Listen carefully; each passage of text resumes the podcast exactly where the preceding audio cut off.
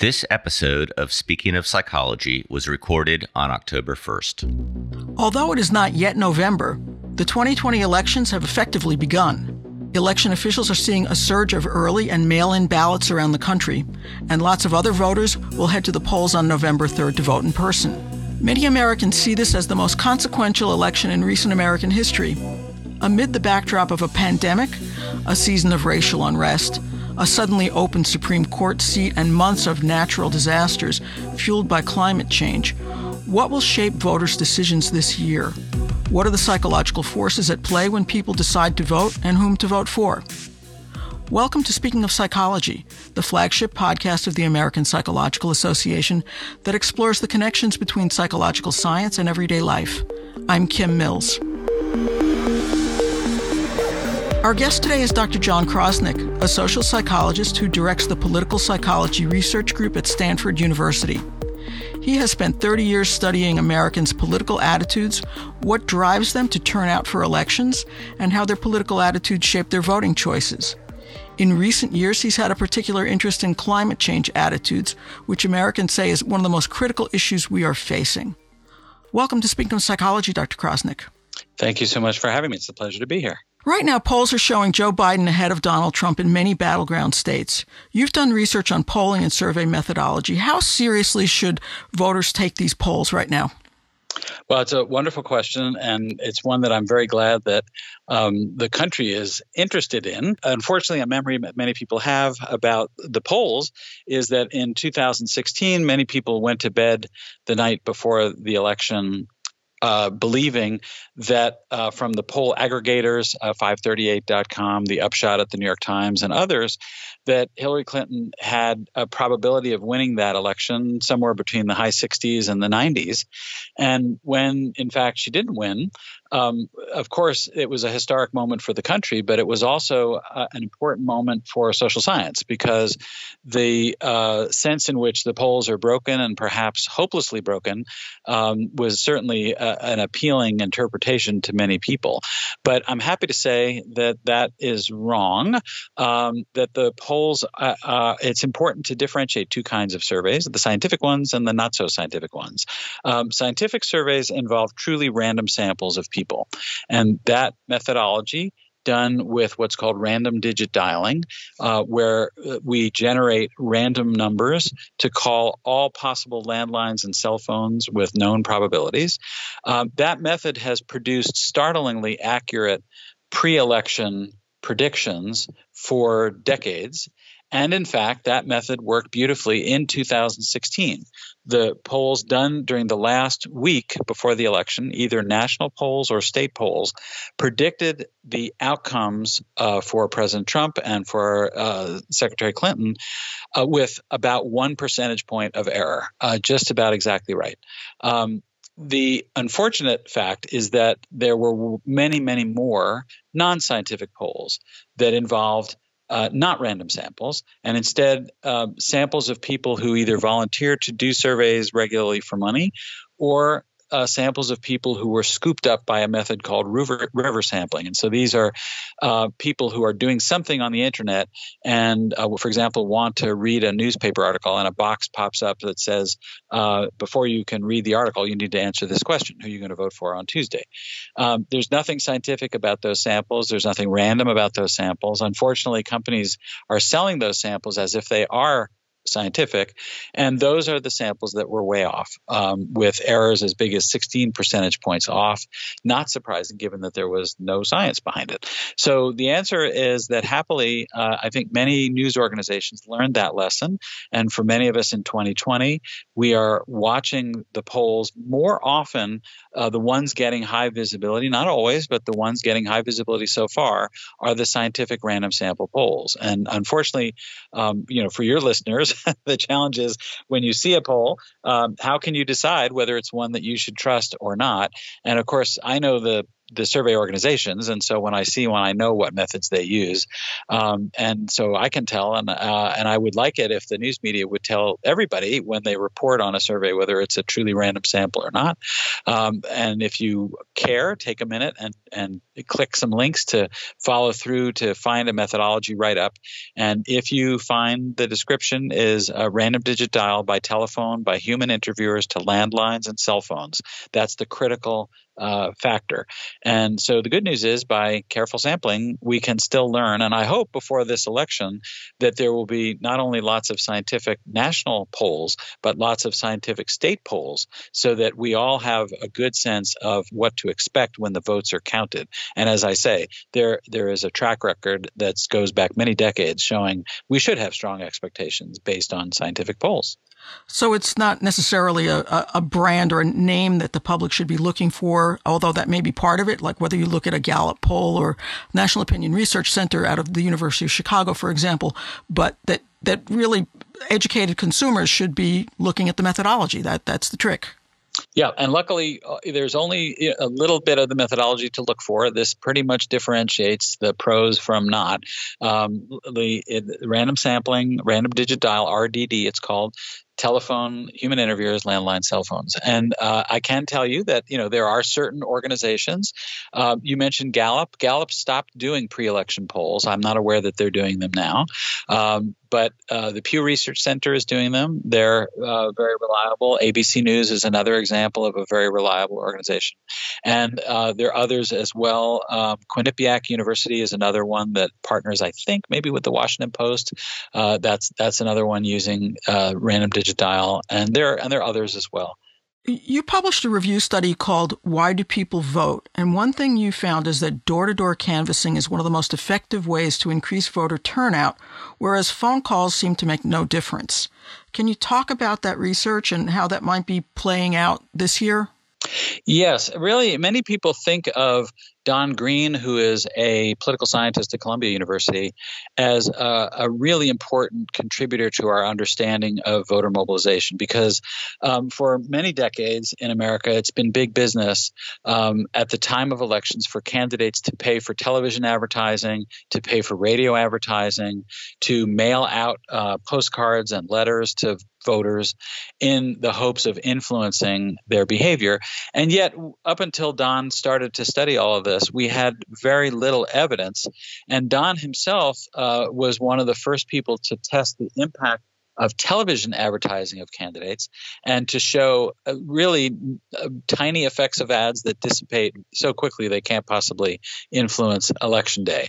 And so in a sense, his message was tremendous amounts of money are being spent on ads that have no real measurable impact. And others as well. Lynn Vavreck at UCLA is another one who has done some work in this area and showed the same thing. And the, there, it's really very difficult to find any evidence that television advertising, which is quite expensive for candidates, has any consequences. So uh, Don then turned to this question of voter mobilization. And the logic really comes from the following that for a long time, candidates thought thought that uh, whether you are going to vote or not is pretty much a fixed attribute of you and has nothing to do with them. Uh, and that you're so you're either you're a voter or you're not. And the real question is, can they convert you to vote for them instead of for their opponent?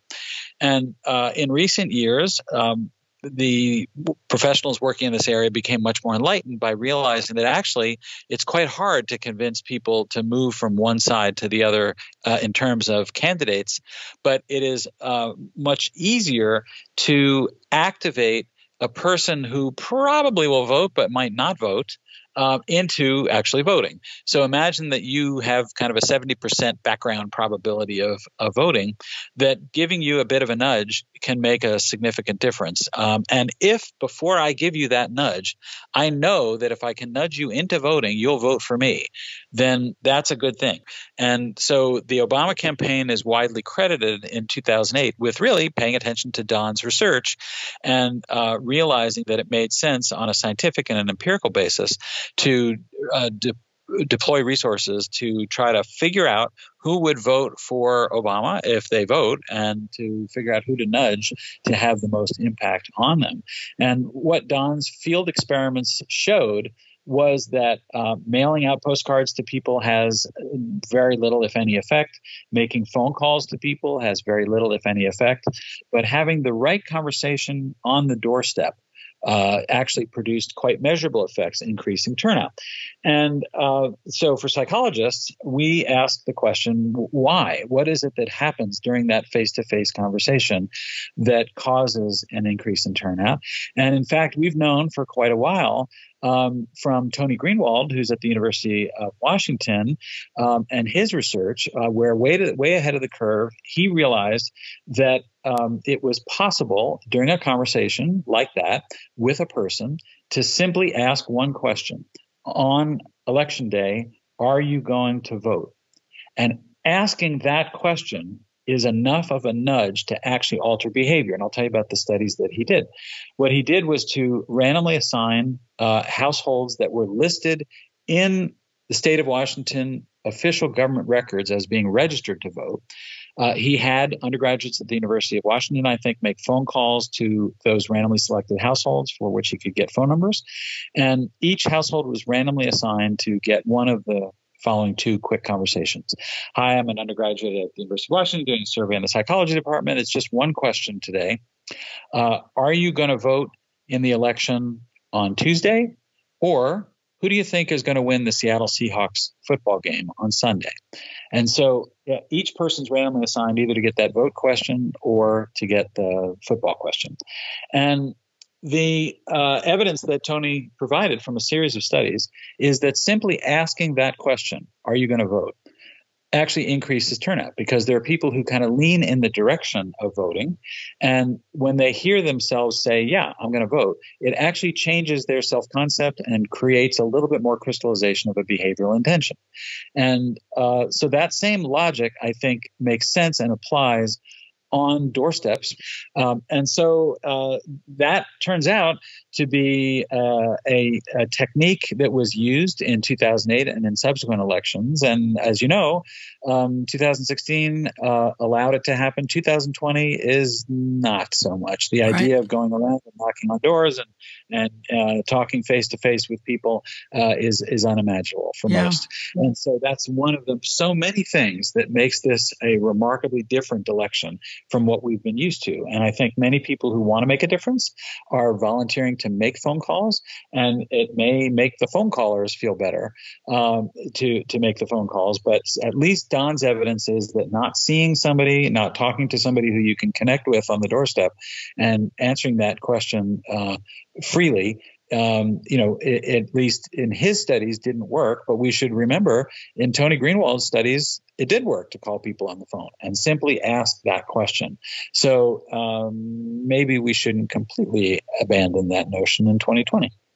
Given that the research shows that advertising and postcards and um, some of these phone calls are not very effective, why do campaigns continue to spend money on them? Such a wonderful question. Uh, Seems logical to me. I'm sorry to tell you, there are so many instances in which uh, I am amazed that business spends money in ways that don't work, that government does things that the public doesn't want it to do. And uh, one potential answer to your question is that they simply aren't aware of the research, that the research is being done, it's being published in academic journals, um, it's uh, certainly um, known uh, in some circles, but maybe not in their circles. Um, I'll tell you a story, though, that um, gave me a little bit of insight um, in general into this. Um, I was lucky to be able to collaborate with some folks at the University of Chicago um, at their uh, public policy school in sponsoring a series of workshops, wonderful workshops, where they brought together uh, political psychologists, political scientists, together with campaign professionals. Uh, and when we set this up, we thought really on the academic side that we had a lot to learn in this situation. And um, what we wanted to, to learn was how professionals whose careers live and die based upon their insights into how voters think uh, could tell us who, let's face it, we're academics. We sit at our desks. We write papers for each other. Uh, our careers don't live and die on the accuracy of our scientific assessments. We thought for sure, we, you know, there would be a lot that we could learn from them, and that would enhance our scholarship and our literatures and our understanding of voters and elections. Um, and what we uh, were amazed to learn was when we brought these folks together and we essentially what we said was you know come to chicago. We'll tell you what we academics think we know and then you tell us how we're wrong and uh, what, what you know. And so when we got together and made the presentations the professionals said thank you so much. We really appreciate um, all of this insight. And you know we had we don't think this way. We had no idea that there was such literature. This is really helpful. Um, and and frankly, we have no theories of our own. And we said, well, how, can you not have theory? I mean, how do you know what to do? And they said, well, we just do what we always did. Um, that there's there are traditions and making ads of certain types, and we just keep right on doing it um, because we don't see any alternatives. And so when we ask them, for example, uh, when you make a television ad, do you test it to see the impact that it has the way a scientist would? Oh, no, definitely we don't do that. uh, you know, why, why not? Uh, well, because we don't have time and we don't have money. Um, and so when when we um, academics evaluate the impact of ads, what we find is most of them have no impact a few of them have impact in the intended way, and some of them actually backfire. And so, if I were a candidate and I were paying for those ads, I would certainly ask that they be tested, especially because testing isn't all that expensive. And it's, of course, exactly the bread and butter for psychologists, but it's just not something that's routinely done. That that in in many fields, uh, you know, people operate in making decisions based more on instinct, I think, than on data. When there, there actually are scientific data that are reliable and available for them. Is there a particular type of ad that is effective? Well, you know, interesting you should ask. Um, we actually, as you know, there there has been an attraction in political advertising over the last 30 years to what are called negative or attack ads. Um, the idea is don't spend time promoting your candidate, spend time attacking your opponent and trying to discredit that person. And uh, there actually is a logic in psychology uh, in our literature for, for that. It's called negativity effects. And in general, the notion from lots of different types of research is that I can tell you five good things about a person, uh, but if I tell you one bad thing about that person, it influences your impression of the person disproportionately. And so you, you might imagine that um, uh, it makes sense to to focus attention on discrediting. The problem is that so many of these attack ads require kind of making up stories that uh, that are sort of puffed up to be scary and uh, you know are, are, presented with what I call shark fin music and dark images and a, a voice, an ominous sounding voice. That I think we've all gotten pretty tired of them. Um, the, the Willie Horton ad, for example. Uh, that one exactly one of many. Um, and so the the sense in which um, Americans tune out the ads is is one issue. And so our group at Stanford has actually started to pursue an alternative, um, which is to explore respectful informational educational ads. Um, and what we what I mean by that is that, for example, um, we have looked at the economic track records of various political parties. And so you can imagine um, that if you were to uh, picture a graph that along the bottom has years from 1940 to the present, and then over on the left hand side is the unemployment rate in America. Um, we looked at the patterns of unemployment up and down over that time period uh, under Democratic presidents and Republican presidents. And what we found uh, was a remarkable pattern whereby under one party, unemployment almost always has gone down, and under the other party, unemployment has almost always gone up. And Americans uh, are thought to be very importantly influenced in their voting by economics, and they're thought to be influenced by unemployment in particular. And so we did a very simple experiment where we exposed uh, uh, some people to an informational ad that showed them this graph and explained it to them. And uh, the treatment group saw the unemployment ad. The control group instead saw an ad for some consumer product that was unrelated. Um, and what we found was seeing the ad uh, improved that, you know, seeing that one ad statistically significantly improved attitudes toward the party that presided over reductions in unemployment, uh, increased confidence in that party's ability not only to manage unemployment but to manage the economy, um, increased uh, identification with that party. More people called themselves members of that party, and people actually said they were more likely to vote for candidates from that party after seeing the ad. And so, this is an example a, a, very different kind of ad that I think provides respectfully for people factual information. And obviously, you now know that um, in, in, the world we live in, there's so much uncertainty about what actually is factual or not. Um, that uh, presenting this information because the the unemployment rate is measured by the U.S. Census Bureau and it's been measured of, and, and, is on the record uh, under all of those presidents that the Census Bureau, is, of course, was operating, um, you know, under the approval of those presidencies um, that it's uh, reasonable to to present that as factually correct information. And so, by presenting that information to people in an ad, um, what we saw was people became better informed about the economic track records of the parties, and that in fact shaped their uh, attitudes and their voting intentions uh, strikingly. So, I guess I would say that's an example of something that works. Campaigns obviously don't know that. they don't. don't do it. That's right. Uh, let's let's change gears for a minute. I want to talk about the influence of fear on voters. Now, one campaign, I guess I should say it's the Trump campaign, is trying to motivate people to do things like uh, vote in order to preserve the suburban way of life, to end what they say is left wing violence in some cities, um, maybe even to vote twice because the system is rigged. Uh, the Democrats uh, are saying things like uh, another four years for Trump will lead to the end of the Affordable Care Act, Roe versus Wade, continued unrest. So both of these uh, parties and, and can, can, uh, campaigns are pushing messages of fear. How compelling are such messages as a motivator to get people to vote and to vote for their guy? Uh, great question. Um, so you, you've of course accurately described what's happening these days, and I think there are two ways to think about the messages that you have described. Um, so you know you might say that a message saying, uh, in fact, Joe Biden did say the other night during the debate that um, President Trump is seeking to overturn all of Obamacare, and that the appointment of uh, a new Supreme Court justice before the end of this term for the president uh, could well uh, provide the needed votes in order to accomplish that.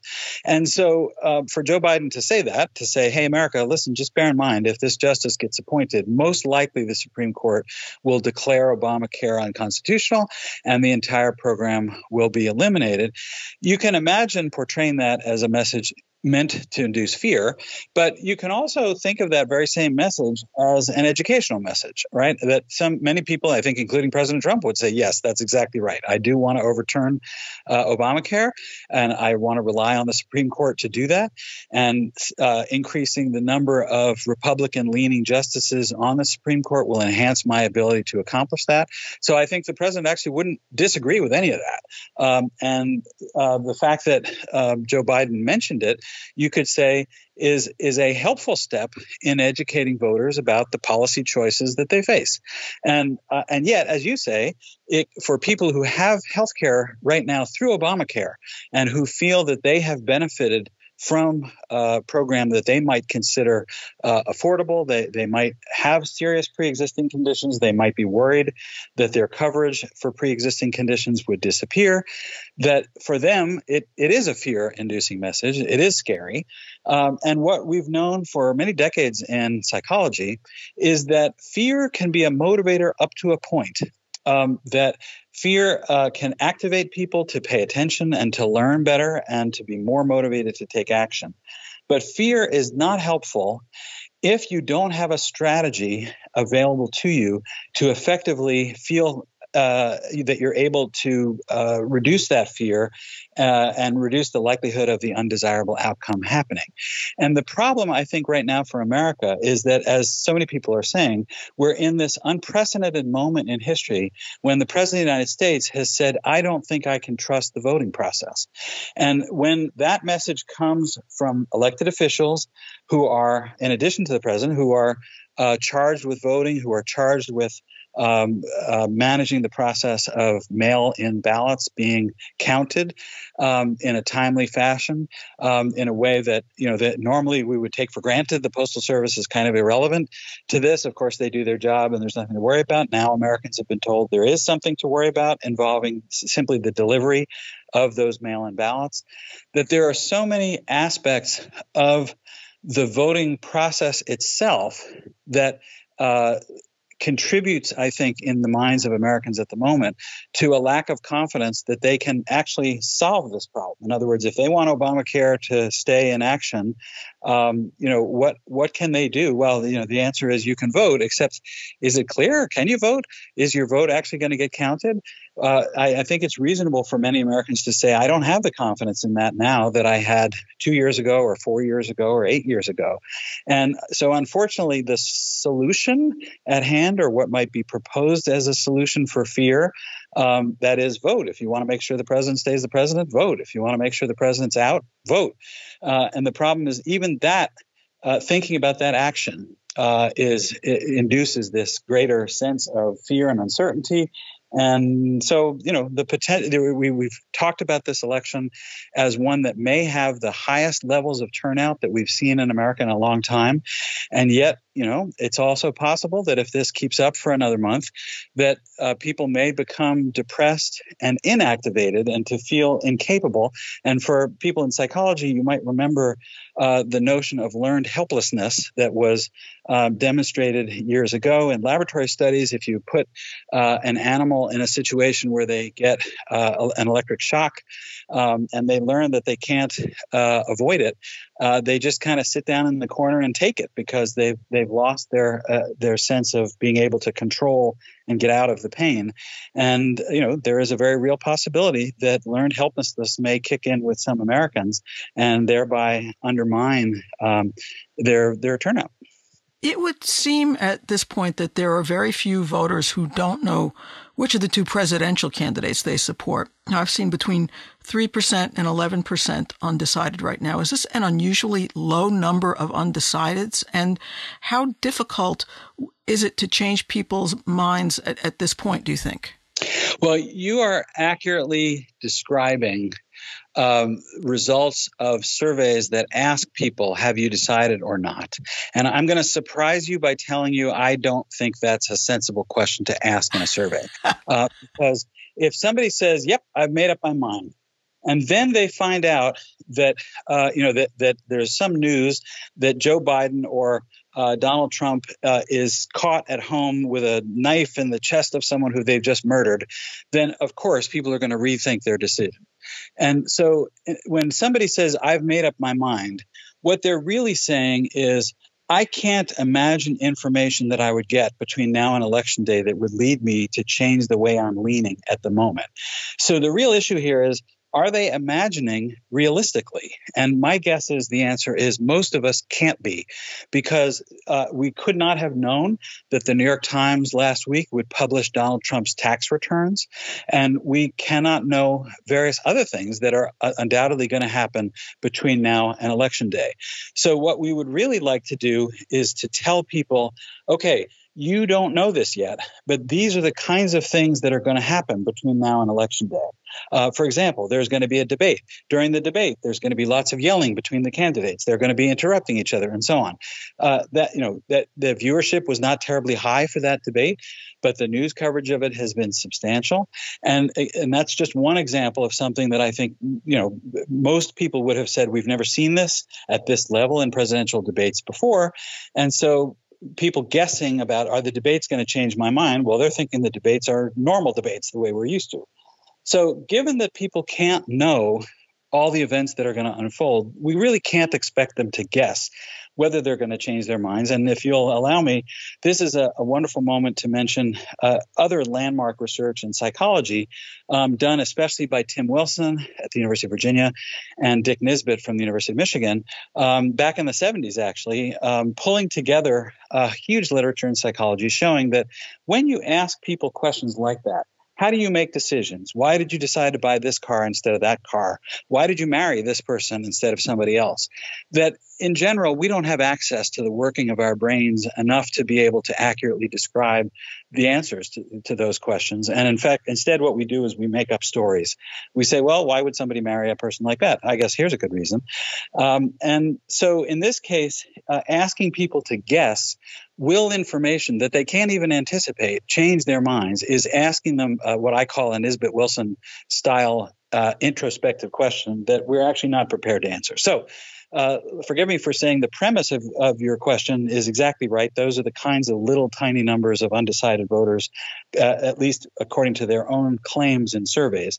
But my guess is that the the numbers of undecided voters uh, are uh, considerably higher than that, particularly because I think we know that there is plenty of ambivalence.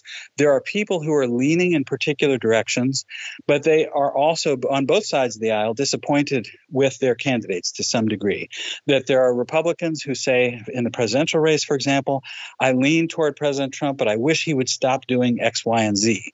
Um, I, and others on the Democratic side who say, I've always been a Democrat, but I wish Joe would do X, Y, Z.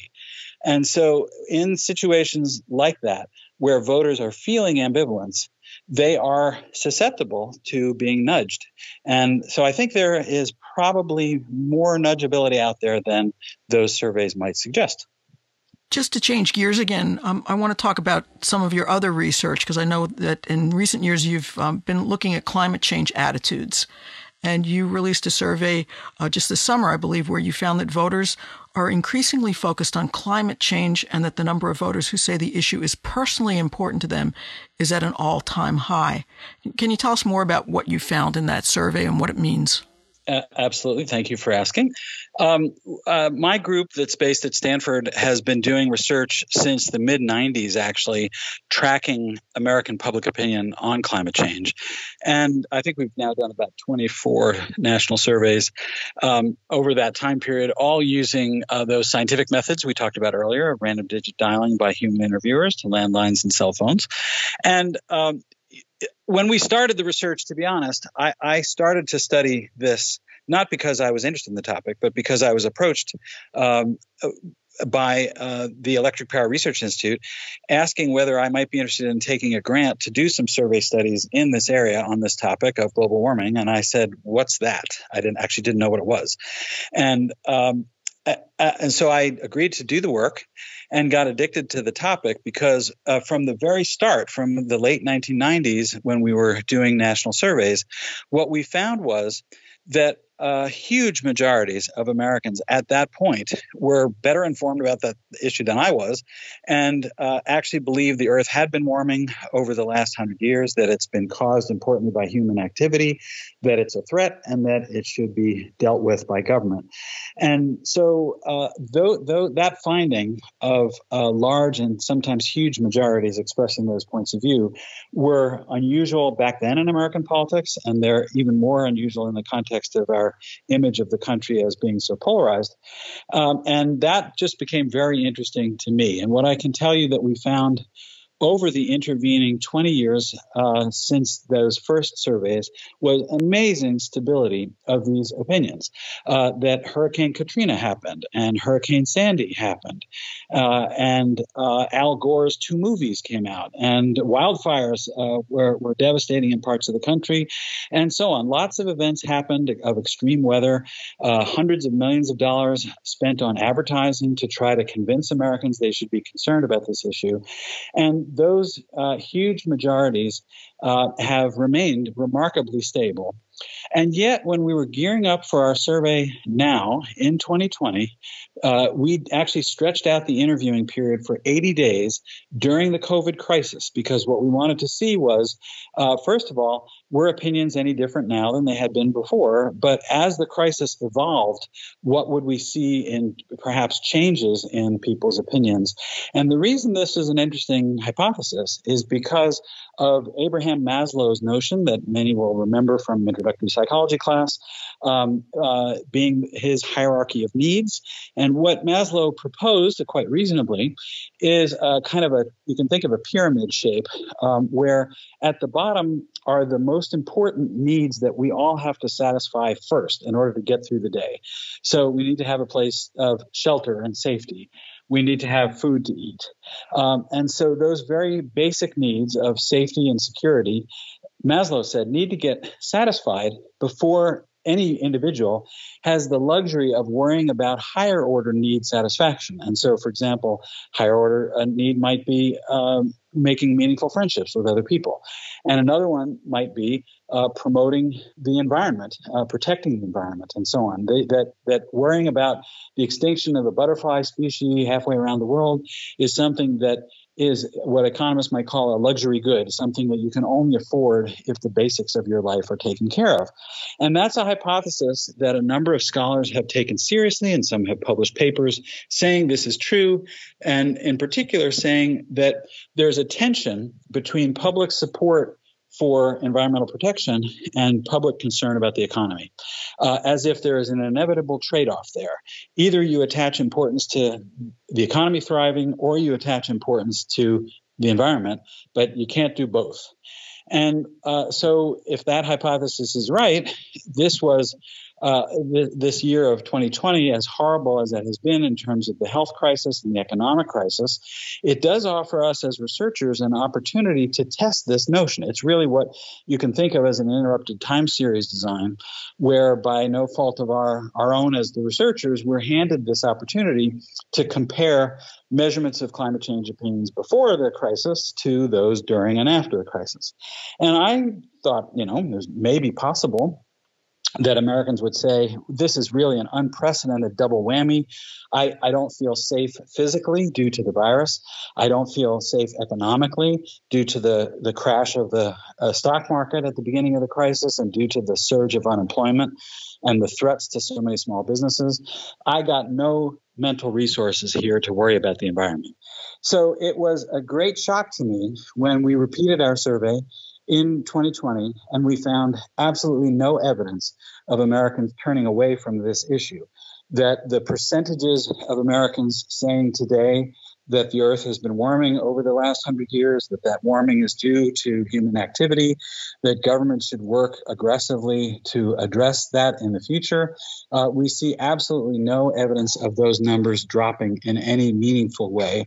And um, the headline that you mentioned a moment ago uh, was, in fact, the headline that the New York Times chose to emphasize when they covered our survey results in its first release.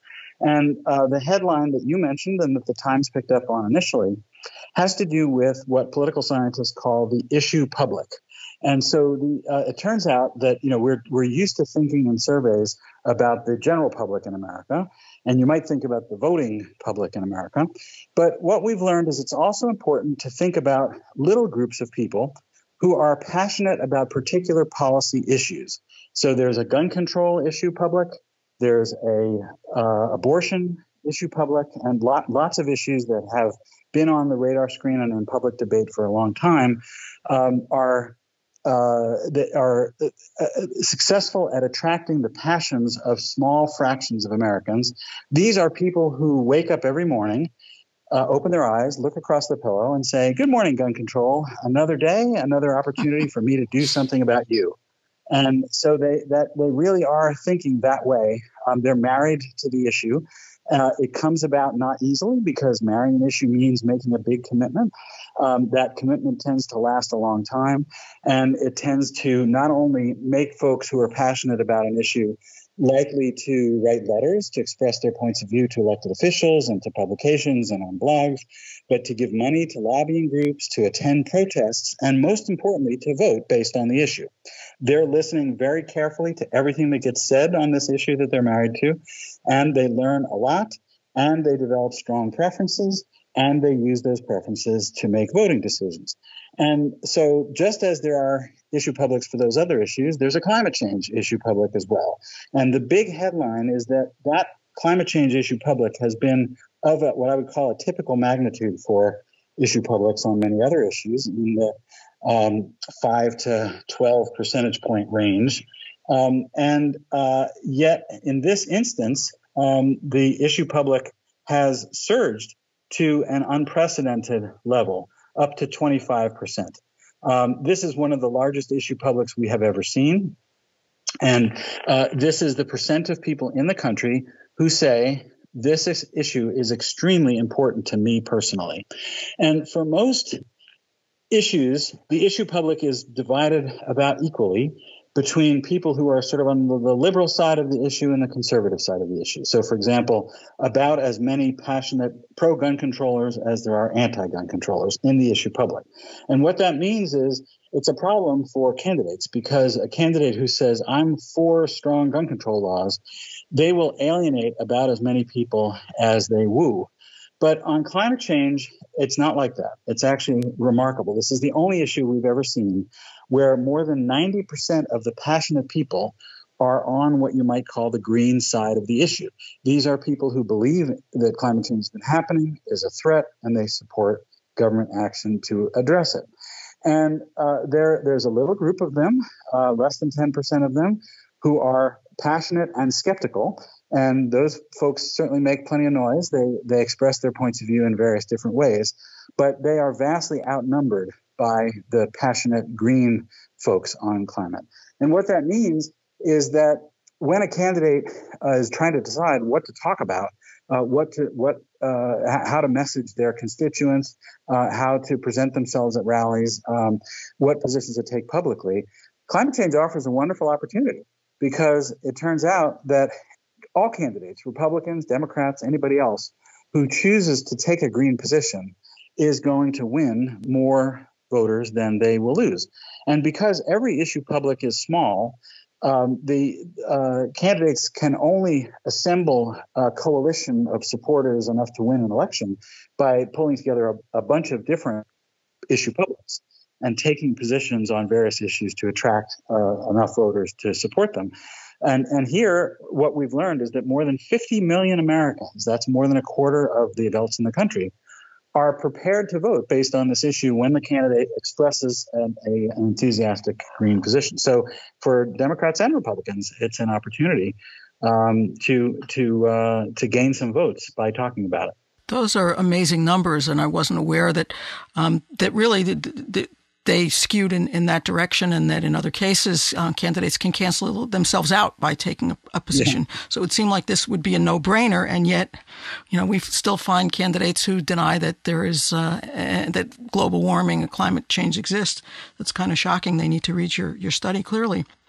well, actually, there's, a, there's there is a backstory to that that will help explain that, um, and that is that. Um, the uh, a, a, woman named Coral Davenport, who's a writer for the New York Times, uh, did an investigative uh, report some years ago to try to understand why it is that about 60% of Democratic candidates tend to take green positions, and um, almost no Republicans talk about climate change.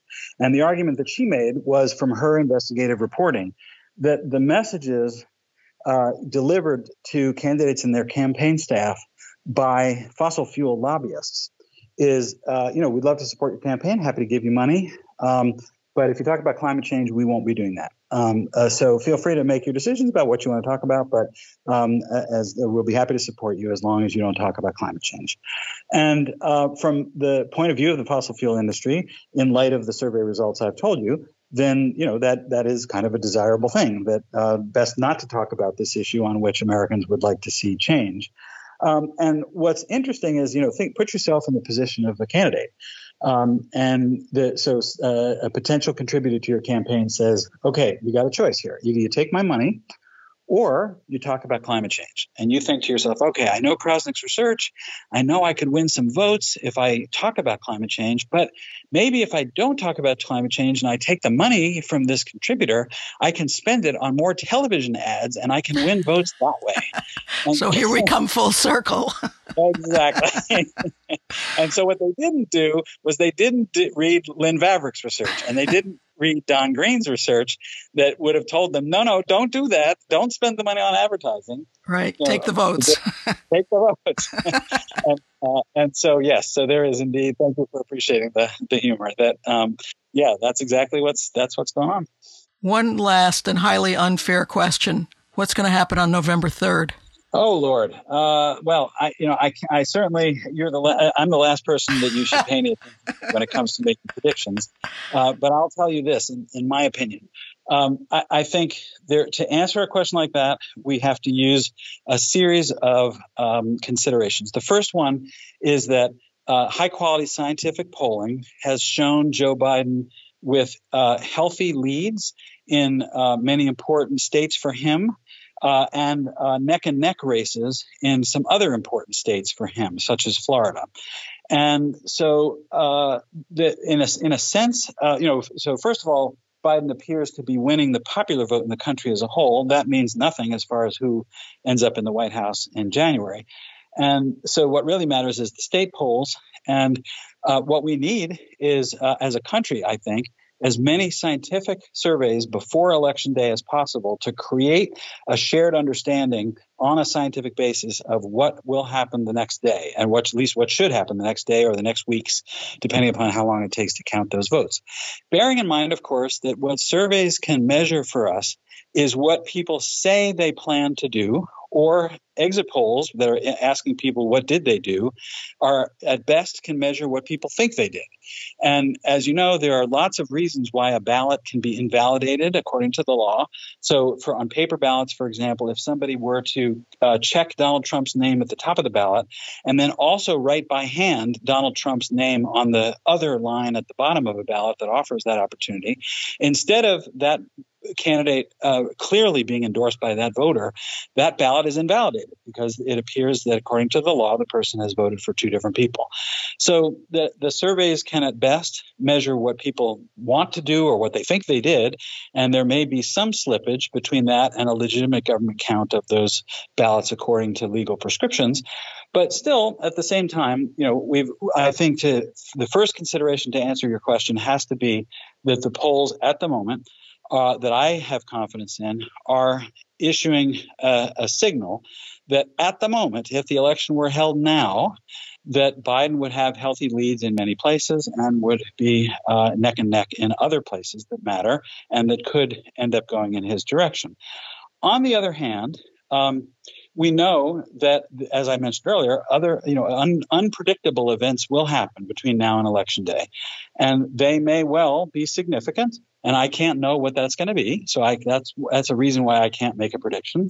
And lastly, as we know, in this unprecedented world that we're living in, uh, the, there is apparently a strong evidence um, from the intelligence community that uh, the Russians were knocking at the doors of dozens of states' um, election bureaus, um, working to try to get past uh, blockades to access the electronic records of the votes and perhaps change them. As I understand it, the conclusion as of now is that no votes were actually changed as a result of that. But you can, there, there's certainly a sense in which, uh, in some communities, um, the uh, ability to detect and prevent those kinds of electronic intrusions um, has not necessarily improved over the last four years. And so that's another element that I can't personally anticipate and that may well be consequential. Of course, it, remember, it need be small. It doesn't have to be a big nudge. It just in a, in a case where uh, the race is close, just a few votes can be pushed one way or another. Uh, and uh, HBO in particular has a couple of very uh, overwhelming documentaries for those who are interested in watching them that describe the flaws in the electronic voting techniques that are, uh, you know, technology that are used. Um, and so, if you're looking for something else to do tonight, um, go look for those documentaries, one very new and one older, um, that will make the hair on the back of your neck stand on end. Um, and, you know, these are all challenges for us as a country at the moment, but they're also challenges for me in trying to answer your question and make a prediction about what's going to happen next month. So the answer is I have no prediction. Um, we'll just have to wait. yeah, I hope we are all left standing after it's all over. Amen to that. Well, thank you so much for joining us today, Dr. Krosnick. It's been really fascinating talking with you. Well, it's a great pleasure. I thank you, and I thank the American Psychological Association for doing your work. Um, you know, we as psychologists uh, toil in the fields, but it's it's events like this that provide us a privilege of being able to disseminate our work. And I hope that your listeners have found it valuable. And uh, I hope we, as a field of psychology, continue to thrive for many years to come. I am sure they will, and we will. Thank you. You can find previous episodes of Speaking of Psychology on our website at www.speakingofpsychology.org or wherever you get your podcasts. If you have comments or ideas for future podcasts, email us at speakingofpsychology at apa.org. That's Speaking of Psychology, all one word, at apa.org. Speaking of Psychology is produced by Lea Winerman. Our sound editor is Chris Condayan. Thank you for listening. For the American Psychological Association, I'm Kim Mills.